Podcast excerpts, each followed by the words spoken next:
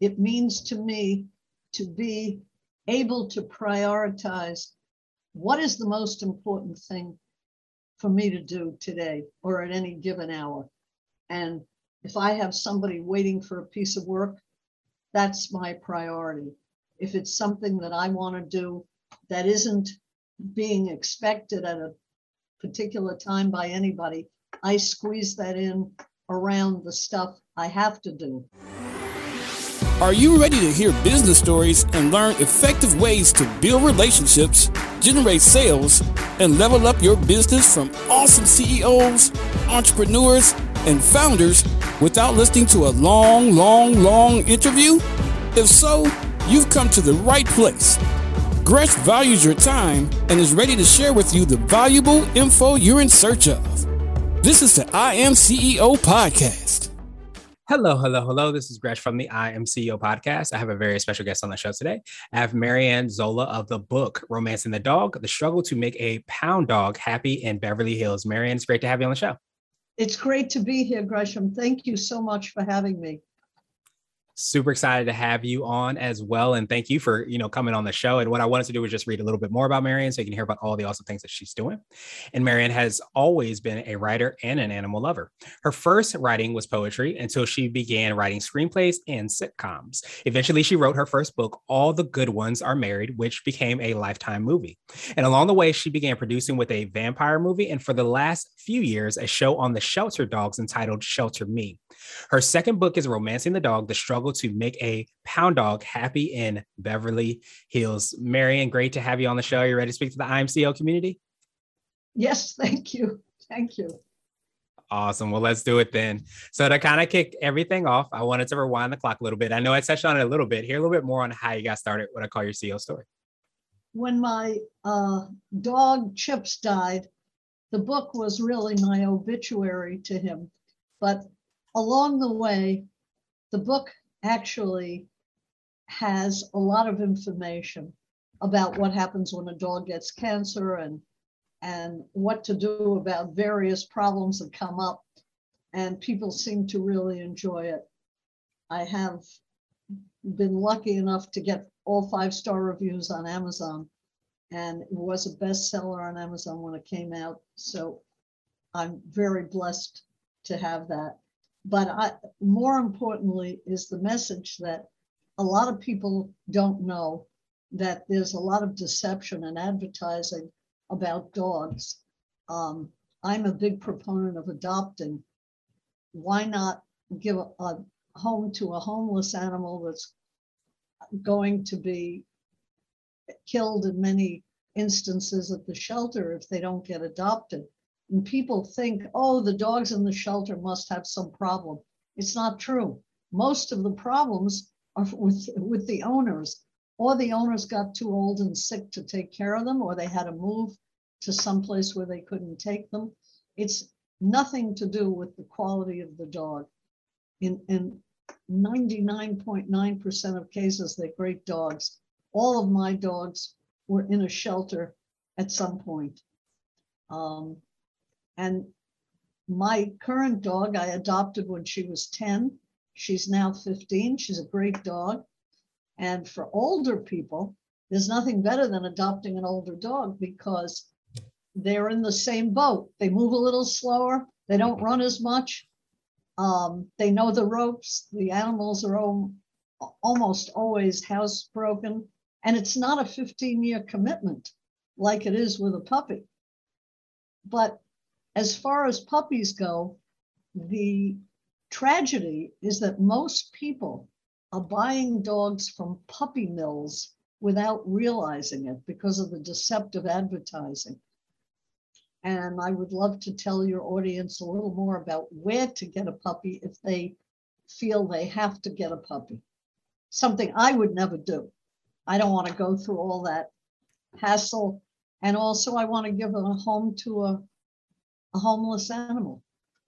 But um, if they really want to get a puppy, do not buy it from the internet, please. They are supporting puppy mills, which are horrible places where the poor animals don't ever get out of their cages. They have very little human contact. They do not get medical care and they're horribly treated. They are just breeding machines. And when they're too old to breed, they get killed. So you don't want to support this. There are a lot of them in Pennsylvania. I'm sorry to say the Amish are proponents of puppy mills. If you want a puppy and you want to get it from a legitimate breeder, get it in your own state where you can visit the breeder. The puppy mill people advertise themselves as breeders, but they're not legitimate breeders. You can also get a list from the Humane Society. But there's a wonderful website called pupquest.com, which uh, lists a lot of the things I'm telling you about the criteria for buying a puppy. A legitimate breeder wants you to come to see their setup. They breed the dogs in their own home. They're usually very knowledgeable about the breed. And they check out the owners. They have the dogs have been examined by licensed veterinarians. They're inoculated. They are often fixed, or if they're too young, they should be fixed at about six months. But they are proud of their dogs. They are really dog lovers, these legitimate breeders. So if you want to buy a puppy, make sure it's in your own state. Uh, if you want to adopt, there's a wonderful website called petfinder.com. You can put in whatever you want, and they will tell you where the dogs that match your search are located in your area. That is not for breeders, that's for adoptions. Petfinder.com for adoptions, PupQuest for buying puppies. Awesome. Well, I, I, truly appreciate you sharing that. And I think so many times, you know, we forget that knowledge is power. And a lot of times, as somebody who rescued a puppy, um, it definitely is uh, hopefully a 15 year commitment. It is definitely a, a, a long term commitment. But I think just having that opportunity to have that knowledge and information, a lot of times people may not know what they don't know. And I love that you've been able to kind of, you know, provide us with that information. Is that a little like what you cover as well in your book? Or could you tell us a little bit more about your book, what you're covering there, and, and what you feel kind of sets that book apart and makes it such a great book and, and having been a bestseller? Well, really, the Romancing the Dog is a story of my husband and my relationship with this dog, which had a lot of humor besides a lot of love. And along the way, you learn different things about what happens if your dog happens to bite someone or gets lost. I mean, there's lots of information you know, one of the things around here in a lot of suburbs where people have backyards uh, where they should not leave their animals to be stolen or get out, they shouldn't leave them alone, really. Um, a gardener or pool man in a place like this might inadvertently leave a gate open. Then the dogs get out, and if they're not microchipped or tagged, they get lost people go frantic looking for their dogs. And if people would only microchip them and tag them with their name and address and phone number, they have a much better chance of getting the animal back. Of course, animals are stolen. And I don't even want to say what happens to some of them, but please don't leave your animals vulnerable alone where they can be taken. And please tell all poolmen and gardeners to close gates, doors, etc. Kids also leave doors open sometimes. We found a dog who walked out of his house when the kids left and left the doors open. So mm. you have to be very careful. It's like having an infant. You have to make sure that they're safe. Um, during the pandemic, there was in the last year and a half, two years, there's been a tremendous demand for puppies. And people, again, don't know where they're buying them from. A lot of them were shipped from out of, out of the country. And now 113 countries have been banned from selling dogs to the United States because they did not have rabies. They falsified the rabies vaccination certificates. So all these terrible things can happen if you buy a dog from somewhere else. If you want to buy a puppy, make sure it's in your state and you went to see it, where it comes from and who's selling it. That information again is on pupquest.com. If you want to adopt, which I hope everybody in your audience will like to do, go to petfinder.com or the local shelter. The series Shelter Me, which I co-produce, is about the great value of shelter dogs. You know, Gresham, some of these dogs have become search and rescue dogs, seeing eye dogs, drug sniffing dogs. So clearly there's nothing wrong with the dogs there. It's just that people are not adopting enough of them. I love those because those are kind of nuggets, um, which might be like kind of advice driven things that people can kind of learn from. So, what what makes you um, understand, or what has made you kind of see that those are two really strong businesses that you know could really be started and could be really profitable for people? Well, they're not complicated. They don't require a degree, and I know people who are making very good money at these businesses. So, I I suggest it only for that reason. I mean someone in your audience may be interested in starting a little business and it doesn't have to be full time. Those are 2 mm-hmm. businesses you can do part time while you're going to school. Um, as I say, as long as you love animals. Now, the dog grooming, uh, you could either get a job as a dog groomer somewhere to learn the trade, and then you can have your own business. So, what would you consider to be what I like to call a CEO hack? So, this could be like an app, a book, or a habit that you have, but what's something that makes you more effective and efficient?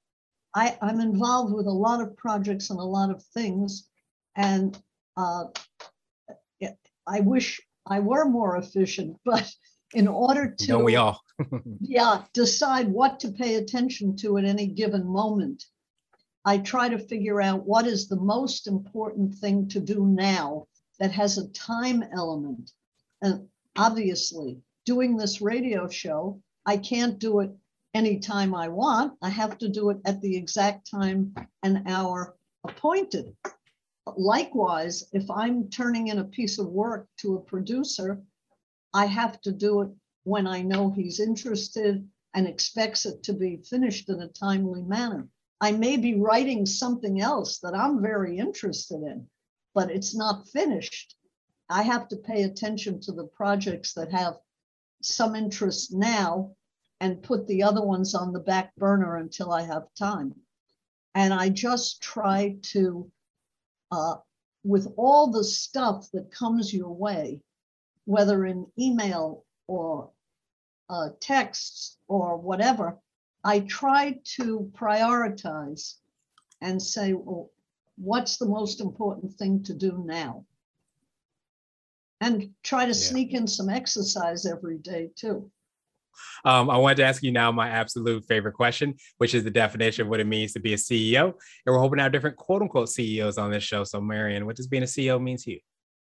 Uh, again, it means to me to be able to prioritize what is the most important thing for me to do today or at any given hour. And if I have somebody waiting for a piece of work, that's my priority. If it's something that I want to do that isn't being expected at a particular time by anybody, I squeeze that in around the stuff I have to do. Yeah, well, I, I, truly appreciate you know, that definition. I'm so sorry to hear about your, your husband, and and you know I, I know you definitely you know miss him, and and but I I, I love that you know you've been able to kind of it sounds like through your book and everything you're doing, you know, keep his spirit as alive as well too, and his memory and everything he's done to kind of contribute to you. So I, I appreciate you continuing to kind of you know create projects and create those opportunities because I'm sure he's he's very happy to to, to have been a part of your life as well. I'm sure you're um, you your audience has a lot of business people in it and business oriented people. And it's great to make money because you can do what you want and you can also give to causes that are important to you. Thanks to my husband we were able to start a, a little charitable foundation. So i can support a lot of animal organizations that are trying to relieve suffering. And this is a wonderful benefit. If you make money in business, you're able to give more to charity. And that's a great feeling. You can Yeah. do some things for people or animals that you couldn't do before. And that is great. That is a wonderful feeling. Absolutely. Well, Marion, I truly appreciate that. I, I hope, Gresham, that people might go to, to Amazon and look at the reviews of the book if Yeah. they're interested and or if they want to contact me or read my blog, it's on romancingthedog.com. I have a lot of information about animals there. Awesome, awesome, awesome. Yes, we'll definitely have the links and information in the show notes as well, so that everybody can, you know, get in touch with you and get a hold with you. I truly appreciate you for taking some time out, of course, you know, for the, all the awesome work you're doing, and especially that reminder as well too. I think so many times that we forget that, um, you know, the the money and time and the resources that we have are, are a lot of times tools by which we can make an impact in so many different ways. So I love you and your late husband have been able to kind of make that impact, and it's a great reminder for us to do that as well. So thank you so much for doing that, reminding us of that, and of course, taking some time out with us today. Thank you for listening to the I Am CEO podcast powered by CB Nation and Blue 16 Media. Tune in next time and visit us at imceo.co. I Am CEO is not just a phrase, it's a community. Don't forget to schedule your complimentary digital marketing consultation at blue16media.com. This has been the I Am CEO podcast with Gresham Harkless Jr. Thank you for listening.